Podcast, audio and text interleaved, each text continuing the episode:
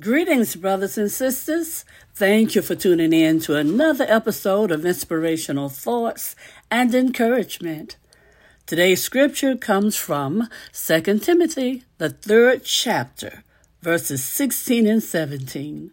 From the New Living Translation, it says, "All scripture is inspired by God and is useful to teach us what is true, and to make us realize what is wrong in our lives.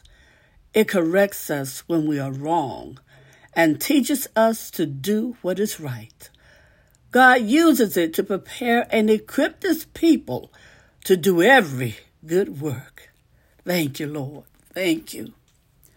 Father God, we pray that you'll bless the readers and the hearers of your holy word. We pray that we'll have the courage to always be obedient to your word, to your will, and to your way. And Lord God, we pray that you'll continually bless us with spiritual insight, wisdom, and understanding as we grow in the knowledge of you, Lord God, as we grow in the knowledge of your love for us, Lord God. This we pray in the precious name of Jesus, your Son, our Savior. Amen and amen. Thank you, Lord. Thank you, Father. Brothers and sisters, have you heard people say that they are afraid to do God's will because they don't feel suited for what the Lord is calling them to do? Well, it's possible that they're fearful of being proven weak or unworthy or maybe even incapable. This is yet another reason Scripture is so important to knowing and doing God's will. Amen? Because through it, the Lord makes you fully qualified, fully complete, and perfectly fit for the task ahead. Thank you, Lord. What the Father does through His Word, brothers and sisters, is to remind you of your new identity in Christ. Yes, that you are a beloved child of the Almighty God. Romans 8, chapter 16th verse. That you are formed as His masterpiece. 139th Psalm and the 13th and 14th verses. That you're created for good works. Ephesians 2nd chapter and the 10th verse. You are empowered by the Holy Spirit. Ephesians 1st chapter verses 13 and 14.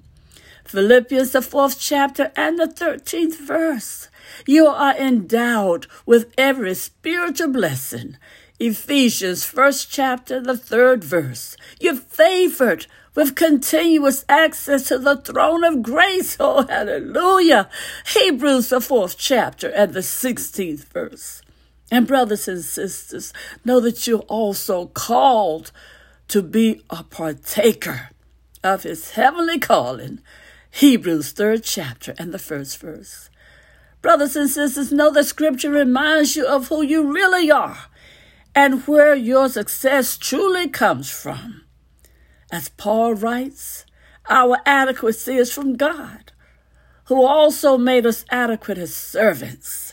2 Corinthians 3rd chapter, verses 5 and 6.